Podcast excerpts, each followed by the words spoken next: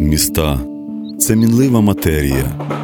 Вони постійно в русі, а тому дуже швидко стають іншими. Найкраще ці зміни помічають ті, хто багато років живуть у середмісті.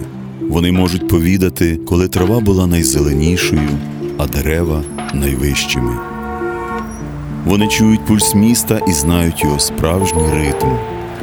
У авторській програмі Назарія Заноза Історія з вікна на Urban Space Radio ми відвідаємо міст та послухаємо історії людей, які більше 30 років жили, зростали і змінювались разом із своїми містами. Проєкт реалізується за підтримки Українського культурного фонду. Здається, що в цьому місті є все. Йдеться не тільки про стилі архітектури, не лише що в ньому можна без проблем відшукати ресторацію з кухнею майже будь-якої країни світу. Йдеться про насиченість загалом, смаками, ідеями, емоціями, атракціями, звуками, враженнями, мистецтвом. Аж видається, що все це може вихлюпнутися за край. Тому середмістя тут переповнене звуками, людьми та подіями, що не знаєш на чому концентрувати свою увагу. Мене звати Назарій Заноз, і я автор та ведучий подкасту Історія з вікна. І цього разу ми відправляємося до Львова.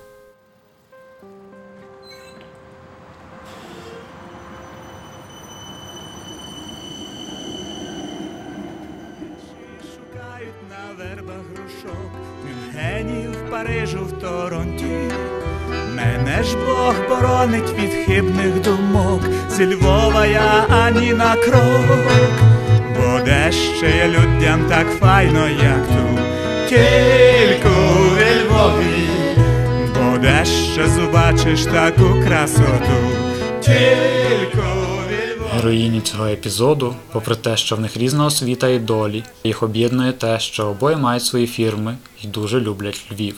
Перша героїня Людмила Федяй. Вона перебралася до Львова з Франківщини і так полюбила це місто, що стала активісткою, котра бореться за те, аби воно ставало кращим. Вона живе в тій частині міста, котру називає дальнім центром вже більше 30 років, проте дуже добре знає та тонко відчуває середмістя, його історію, ритм, проблеми й переваги. У мене є багато знайомих, які ще пам'ятають часи е, воєнні, ну як вони називають, другі совіти, тому що перші совіти до Львова прийшли в 18-му році, і в 19-му їх звідти погнали. А е, другі совіти це вже був 39-й рік і після війни.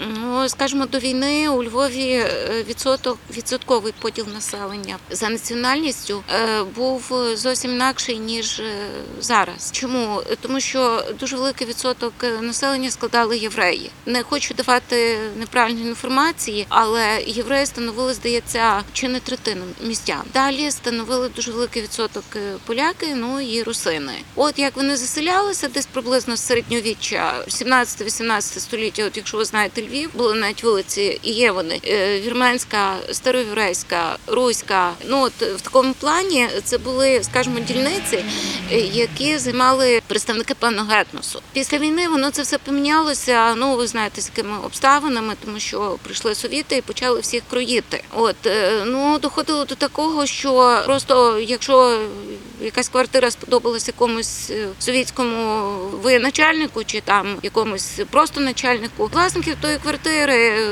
тупо виселяли на Сибір, і туди заселялись наші освободітелі. Так що тут пішла таке от перемішування вже етнічне. Плюс до того, що під час Другої світової війни 90% львівських євреїв були е, знищені. В гетто, от ви приїздили сюди, коли їхали, ви їхали по підміст на Чорноволе, і там, якщо звернули увагу з правого боку, стоїть монумент єврейський. Е, Це старий чоловік, який одною рукою облагає небеса, а іншою кулаком ніби проклинає. Так от там, де той міст, був вхід в єврейське гетто. За часи війни в гетто було знищено понад 250 тисяч євреїв. Якщо врахувати, що у Львові на той час жило близько 500 тисяч людей, порахуйте, скільки це було.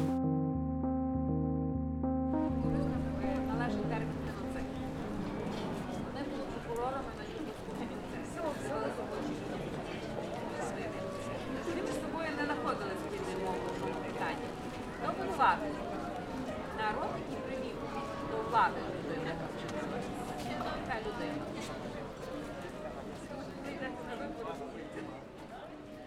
Друга героїня епізоду Марія. Вона народилася і виросла в Львові, а зараз займається створенням медових смаколиків.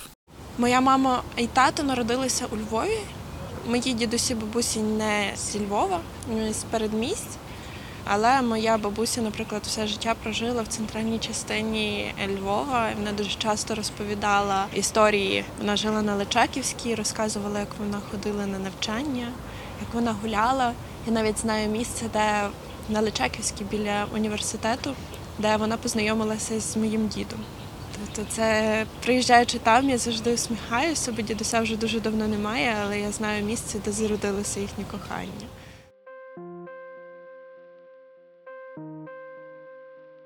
Раніше Марія мешкала в спальному районі, проте згодом перебралася до центру. Завдяки цьому вона добре відчуває особливості різних дільниць міста.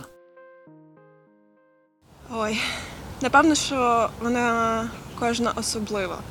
Тому що якщо дивитися на історичну частину міста, це е, одна історія, і кожного разу, коли там гуляю, хочеться вдягнути це вишукане плаття 16-17 століття, відчути стукіт коней і проникнутися історією міста. А їдучи в нову частину міста, це де панельки, Сихів, Рясне, там вже зовсім інша історія. Там е, життя, спальні райони, свої історії, люди. Це вже трошечки інакше. Ми знаходимося зараз в парку, який стоїть на межі старої і нової частини. Для мене це місце сили, тому що це як місце, в якому стикаються ці два світи. Я люблю ранковий Львів сонячний все-таки. І найбільший кайф я отримую, коли я приїжджаю у стару частину міста з самого раненька і що нікого немає. Місто спить, воно таке незаймане, воно таке безтурботне, легке і сонне, що можна просто з ним бути, ніби, ніби спілкуватися з ним. От саме цей момент для мене найвідвертіше місто. І коли це є сонце, у мене просто е, серце вливається такою любов'ю і теплом, бо я відчуваю найбільший контакт. А в дощ ти не зможеш так ходити, заглядати, насолоджуватись, тому що деколи парасолька таки мішає. А от сонячний ранковий Львів це для мене ідеально. Це незалежно. Це може бути весна, це може бути зима, це може бути осінь, літо, щоб це був ранок і сонячний.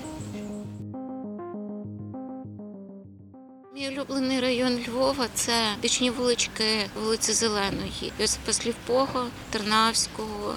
Е, Це вже пізніша забудова. Далі бічна е, Бандери між Чупринки. Це так звана Кастелівка, яка планувалася колись Яном Левинським. Це один з найвидатніших архітекторів, який був, окрім того, і бізнесменом. Кастелівка це е, район, який вже пізнішої забудови, це початок уже ХХ століття, і він планувався виключно для львівської інтелігенції. Тобто, от походити, побродити просто там тими вуличками, там кожен будинок унікальний. Там оця от ліпнина. Це видно, що ті будинки е, ну просто архітектор, який це планував, і е, будівничі, які це втілювали в життя, вони вкладали душу. Якщо брати давнішу частину міста, от мені страшенно подобається площа Старий ринок і підйом е, по вулиці Ужгородській до Високого замку. На початку вулиці Ужгородської зліва перед лікарнею є церква Івана Хрестителя. Вона зараз здається, вона музейна, але це найдавніша церква у Львові, збудована князем Левом для своєї дружини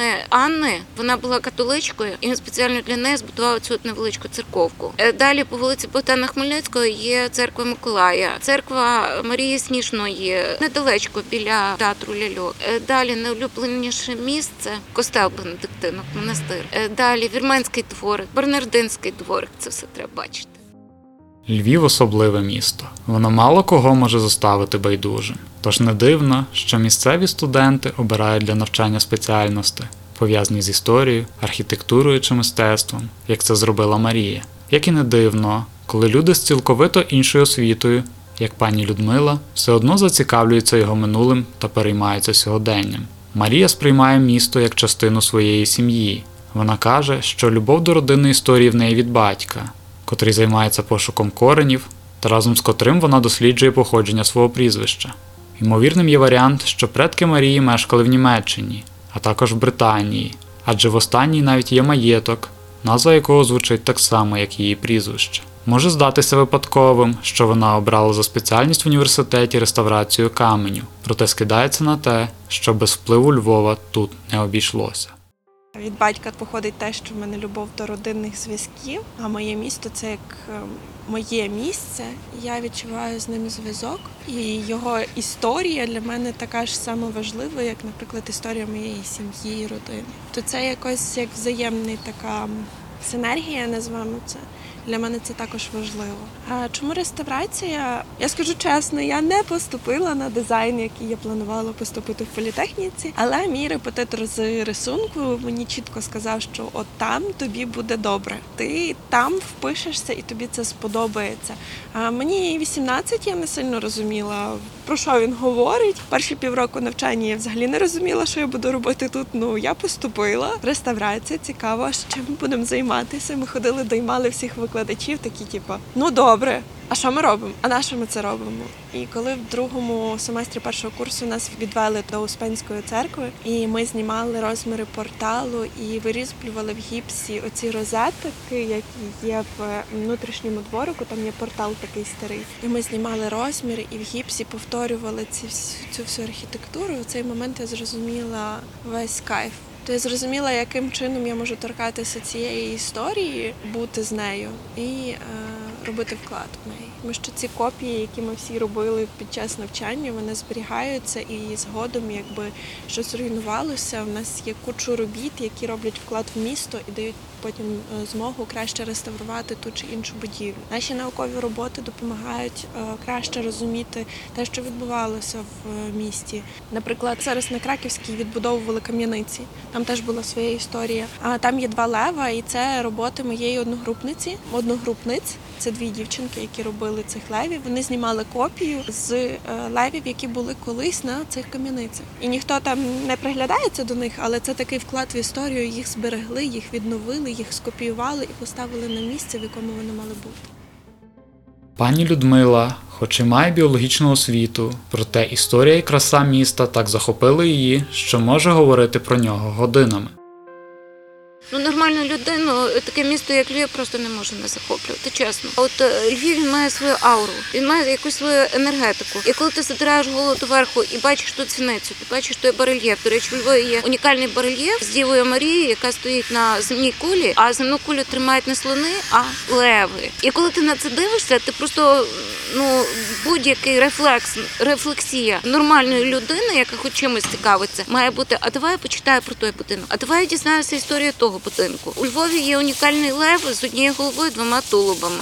Ви знаєте, де це? На вулиці Галицькій. Там є такий будинок з е, фронтоном. І лев, два тулуби в один бік, в другий бік, і одна голова.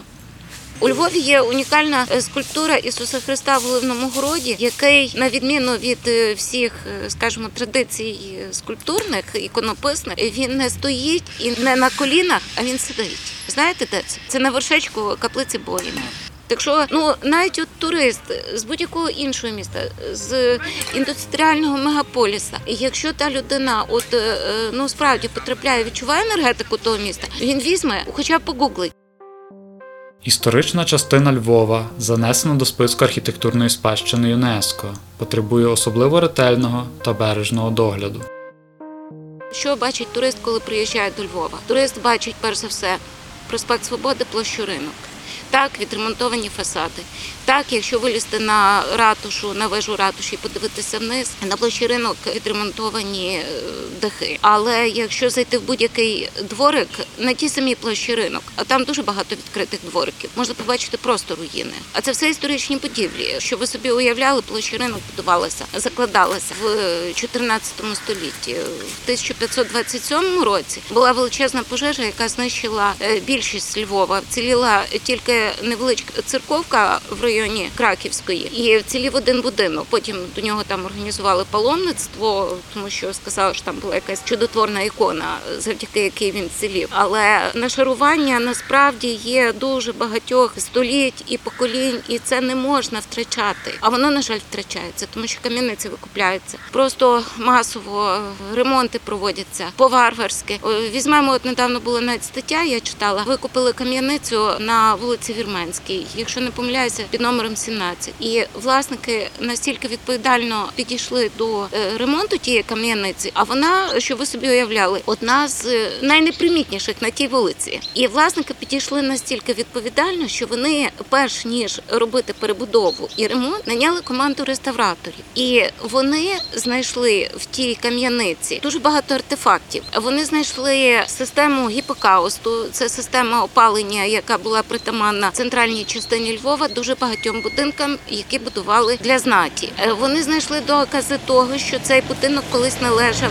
Королівській родині вони знайшли в підвалах залишки старих кахель і залишки колони, яка замикала фронтон будинку. Вони знайшли хрест вояка січових стрільців, який той заховав за балкою для того, напевно, щоб е, тому, що часи різні бували, і просто людина напевно ховала докази своєї причетності до якогось опозиційного руху. Ну але таких випадків це скоріше виняток аніж правило, коли отак відповідально підходять до збереження і до відновлення історичної спадщини. Маємо вулицю Федорова, де під Євро 2012 хотіли зробити великий готель з спеціальним паркінгом, почали квати котлован. В результаті посипалися дуже багато будинків, вони дали тріщини. Ну тому що будинки 16-17 століття вони вже самі по собі не є дуже міцними, а ще спровокували оці от явища. І в результаті не так давно на вулиці Руській обвалилася стіна будинку. Загинув працівник.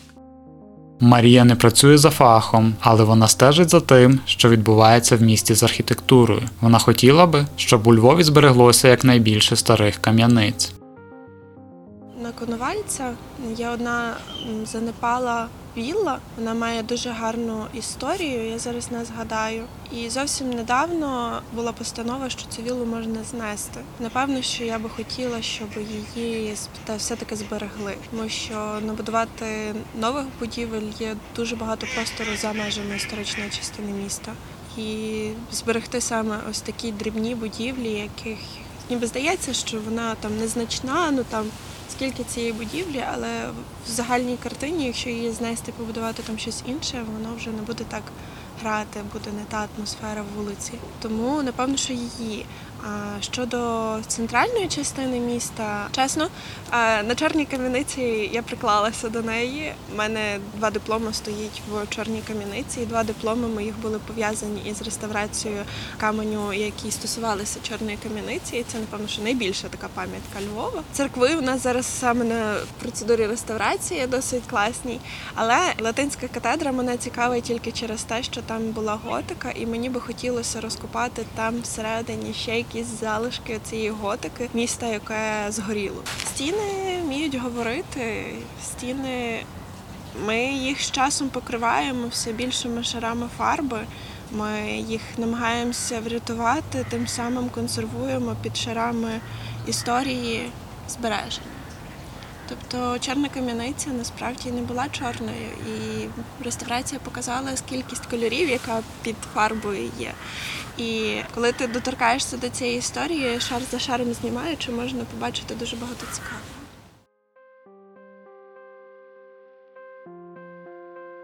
Пані Людмила не знає універсального рецепту, як врятувати старі будинки, проте вважає, що можна спробувати скористатися закордонним досвідом. Ви знаєте, я не, не знаю, я не економіст, по-перше. По-друге, я не є спеціаліст в тій галузі. Але я десь читала дуже корисний е, досвід, якщо не помиляюся, Бельгії, де старовинні замки і приміщення віддають е, просто за один євро. Але з умовою збереження автентичного вигляду і забороною перепланування внутрішнього. Ну можливо, люди, які мають е, кошти і які готові їх вкладати в таку нерухомість, могли б зацікавитись такою нерухомістю у Львові, тому що без залучення приватних е, інвестицій держава навряд чи витягне такі величезні обсяги робіт і фінансування. Красу Львова помічають не лише міщани, а й тисячі туристів, котрі заполонили собою центр. З відкриттям прямих авіарейсів з нових країн на старих вуличках стає все відчутнішою присутність мандрівників з-за кордону.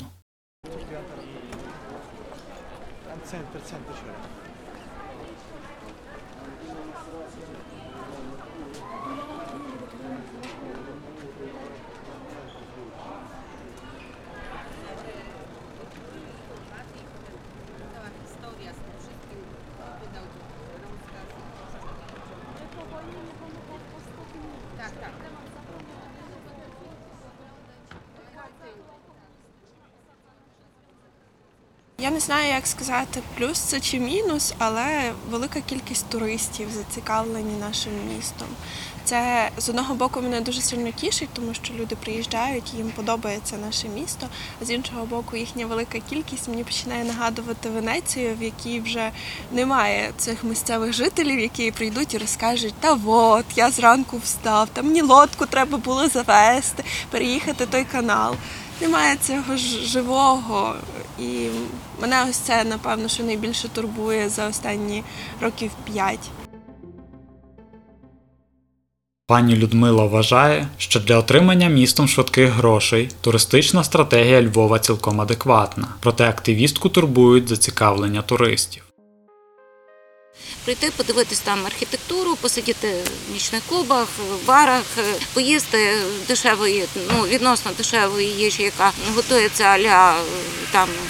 Кафе е, Криївка, Реберня. Хоча до Реберні в мене також ціла купа запитань, тому що сама по собі Реберня влаштована в приміщенні, де колись поляки катували і утримували полонених гайдамаків. От і отакі от атракції вони приваблюють людей. Але е, є люди дуже різного, скажімо, культурних запитів. І хотілося б, щоб в нас е, у Львові більше їхали туристи, які цікавляться якимись культурними подіями на кшталт концертів, е, виступів видатних музикантів. Опера в нас чудесна. Хто з туристів, коли ходить в оперу? Ніхто ніколи. Максимум, що вони можуть, це заплатити за екскурсію, подивитися інтер'єри.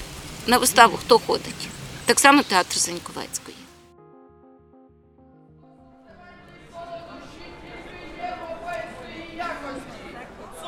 Цукерки, мармеладки, зефірки, чорна слив, курага в шоколаді, арахіс і багато чого іншого. Наприклад, цукерки з перцем.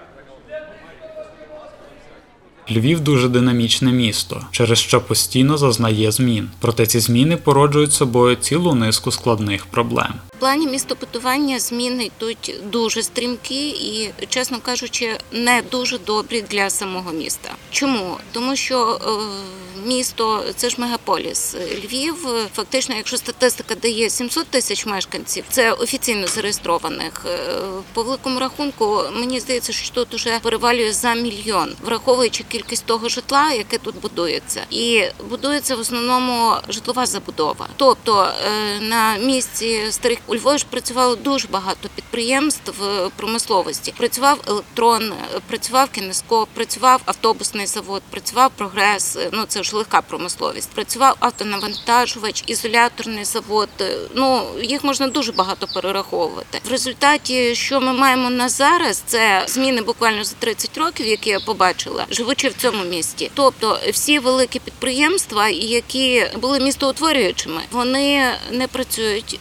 вони закриті, і їхня територія масово роздається під житлову забудову. Маємо територію автонавантажувача на Шевченка, де масово житлова забудова. Маємо територію лазу на Стрийській, де також іде масово житлова забудова. Маємо такі самі квартали промислові на Кульпарківській, де також є масово житлова забудова. Окрім того, житлова забудова ну дуже часто із порушенням генплану міста іде також в наближених до центру районах, зокрема в тому районі, де я проживаю зараз. Тобто ділянки, які колись були видані людям е, в користування як дачні ділянки, ну якимось чином опиняються в приватній власності, як правило, приватна власність осіб, які мають прямий чи непрямий стосунок до основних е, керівників забудовних фірм, і відповідно масове будівництво житла. Відповідно, в зв'язку з цим не витримує е, інфраструктура міська, тобто транспортна інфраструктура. Е, Беремо ті самі затори на вулицях. Ну ви напевно самі помітили, що останнім часом у Львові дуже важко рухатися транспортом. Відповідно, ширина вулиць не збільшилась, тому що Львів це взагалі цікаве місто. Воно має таку радіальну структуру, Е, тобто всі вулиці в нього йдуть від центру. І е, щось покращити в плані транспортної інфраструктури у зв'язку з історичними особливостями у Львові є досить складно. А будувати нові дороги ну це трошки важко, і в тому плані, що старі дороги вони є вузькі. Ну і відповідно навантаження збільшується пропорційно збільшенню кількості мешканців. Так само не витримує інженерна інфраструктура, ті самі каналізаційні мережі і соціальна інфраструктура. От що люди відчувають найбільше, скажімо, це відставання соціальної інфраструктури, це садочки. школи, дошкільні заклади різні. Якщо скажімо, в нас школи вже вчаться в нашому районі, переважно діти вчаться в дві зміни в школах. В садочках свого часу наш е, мер міста пропонував ввести ну відділ освіти. Пропонували ввести триярусні ліжка. Ну, триярусні ліжка в садочках це що, передвісники двоярусних парт у школах. Ну хотілося б, щоб те місто стало комфортне не тільки для туристів, але перш за все для львів'ян. Марія ж відзначає позитивну динаміку змін. За 10 років місто дуже виросло, дуже змінилося, дуже багато вкладів сталося, дуже багато цікавих ем, кафе, які відкрилися, дуже багато цікавих ем, музеїв, е, екскурсій. Тобто центральна частина міста розквітає, і я бачу, як е, в неї вкладають сили. Але питання транспорту от, складне, і воно єдине, що псує загальну картину. Марія вважає, що розв'язати транспортну проблему може побудова львівського метрополітену. Перше, це те, що розказували, ой, місто не витримає. Я була нещодавно в Амстердамі, і я зрозуміла, що у них є метро. Це місто, яке знаходиться нижче рівня моря, і у них є метро. Значить, технологія зараз є достатня для того, щоб збудувати навіть в такому місті такий транспорт. І в Римі біля колізею. Прямо отак дивишся, будують нову лінію метро у Римі, де просто кожен міліметр просякнутий історією, і там, що кожна друга брила е, землі є з якоюсь історичною цінністю. Але вони будують. Побудова нової гілки римського метрополітену, про яку згадує Марія, постійно затягується через роботи археологів та інших фахівців, котрі досліджують знайдені артефакти. Чи будуть так само ретельно ставитися до спадщини в Львові, якщо влада колись таки зважиться серйозно повернутися до теми метро? Як показує практика, і активісти, які займаються цим всім, не дадуть спуску. Тому що, наприклад, зараз площа навпроти пам'ятнику короля Данила відбувається реставрація площі, і вона вже затягнулася не більше ніж на два роки, тільки через те, що вони знайшли внизу залишки кам'яниці. І два роки розроблявся новий проект під те, щоб зберегти це все і підлаштувати цю площу під історію. Насправді я з цього боку бачу лише позитив, тому що раз наше місто дуже зацікавлене у збереженні історії, і це можна було помітити, тому що е, знахідки, якісь такі цікаві частини, все таки зберігаються і не руйнуються. Це раз. А два це вклад в місто, тому що через такі історичні ситуації ми втратили дуже багато цінностей, і це є шанс дуже багато чого нового віднайти. Для того, щоб місто ще мало чим гордитися і показувати. Наприклад, я знаю, що біля пам'ятника короля Данилу, там де їздить транспорт, е, під, зем... під землею законсервована і стара водогінна система, яка постачала воду до центральної частини міста. Вона ще дерев'яна. Вона є, Просто її були вимушені за брак коштів і можливості е, зробити якусь розвилку, її законсервували і засипали заново землею. Тобто нам є що зберігати, якщо будуть кошти, якщо є шанс це все дістати, то цим треба користуватися. Ми зараз не в тому світі, коли ми не знаємо, що з тим робити. У нас є дуже багато е, навиків, дуже багато досліджень і дуже багато хімікатів, якими можна це все зробити якісно і надовго. Пані Людмила вважає, що містові якраз бракує активних людей. Якби їх ставало більше, то й долати проблеми вдавалося би значно легше. Кожна людина вона творить те середовище, в якому вона живе. І коли мені говорять, що влада в Києві погана і треба йти на Київ, я завжди кажу, люди добрі, а вас влаштовує те, що відбувається в вашому селі, на вашій вулиці, у вашому місті. Тобто будь-хто може творити той простір, в якому він живе, навіть елементарно обробити клумбу біля свого подвір'я, викликати поліцію, коли ти бачиш беззаконня чи жорстоке поводження з твариною. Ти можеш написати запит будь-якому з місцевих депутатів. От ви поцікавтеся по вулиці, походіть, чи хтось із людей не так давно минули вибори, рік, чи хтось знає депутата від свого району, хоча б в міській раді.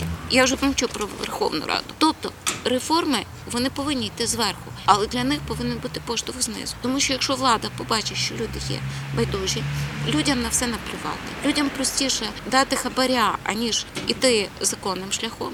Воно так далі і буде. Я це на власній шкурі відчула як громадський активіст, е, коли в будинку е, кажемо 100 квартир, а коли треба потрібна підтримка, і всі кричать: Ой, нам це все так набридло, нас уже так все дістало. От давайте щось робити. Ти викликаєш поліцію. е, Проти забудовників незаконних, причому проти незаконних на їхню незаконну дію. Тобто викликаєш поліцію зі 100 квартир виходять представники двох квартир. Ну про що далі? Ну, я все, все-таки хочу бути оптимісткою. Людям потрібно просто менше покладатися на когось. От я не розумію, ніби вже виросло нове покоління. Уже тим людям, які народилися за незалежності, уже 30 років.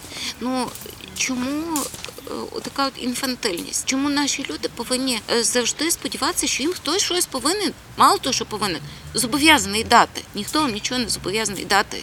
Ви повинні самі вимагати, самі добиватись і самі оце все якось змінювати. А в процесі подивимось.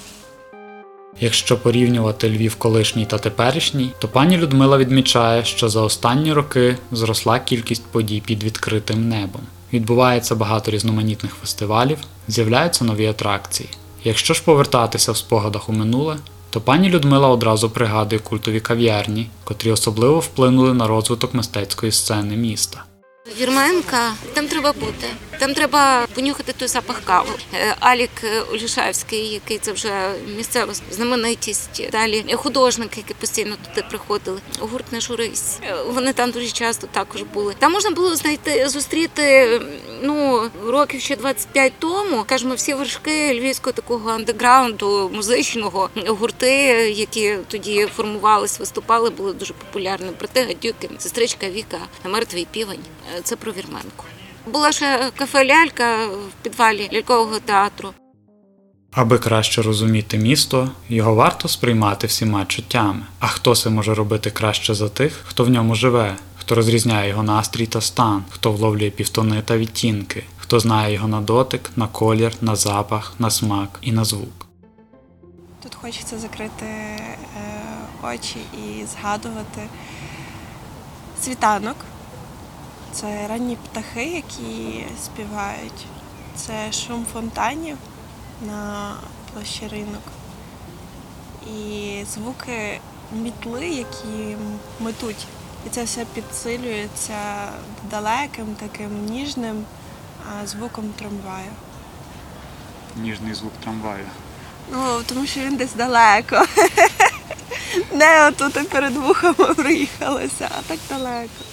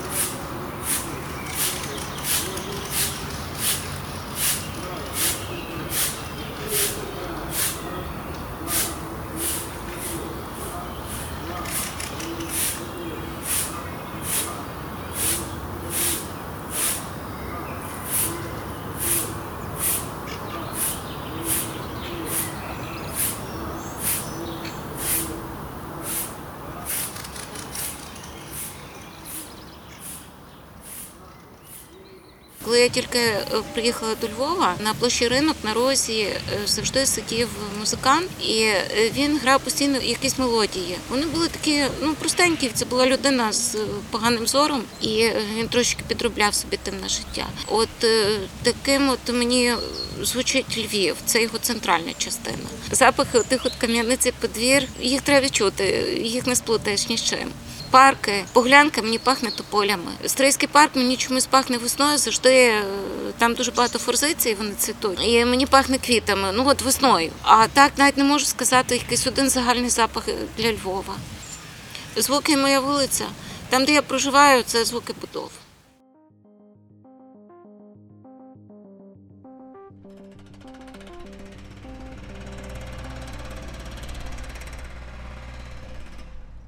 Одні з центральних кольорів це будуть пастельно-жовтий, такий охристий. Це буде сіро-коричневий, такий сажевий колір. І, і напевно, що колір рожевий, такий пастельно-рожевий. Це такі кольори, які мені прийшли на думку через асоціацію будівель, які я бачу. Що це не зовсім правдиво. Львів місто контрастів. Мені дуже подобається те, що Львів прекрасний в будь-яку пору. Його важко прив'язати, наприклад, там до весни літа. Важко прив'язати до кольору якогось центрального, тому що я знаю, як місто виглядало в історії. Тобто ця чорна кам'яниця кольорова була, всі будівлі були яскраво червоні, зелені, оранжеві, жовті. І мені дуже важко виділити колір. Я все-таки прив'язуюся до будівель.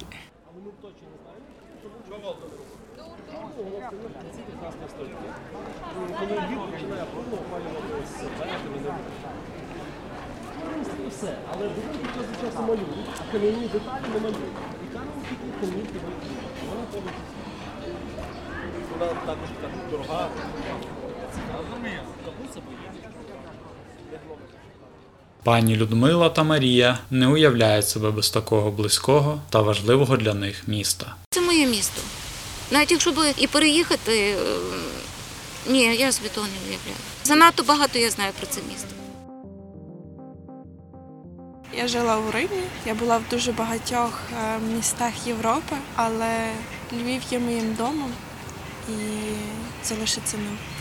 У мене є бажання пожити там місяць-два в Флоренції. Це місто, в якому я себе почуваю так само добре, як у Львові. Але жити там ні, тільки Львів.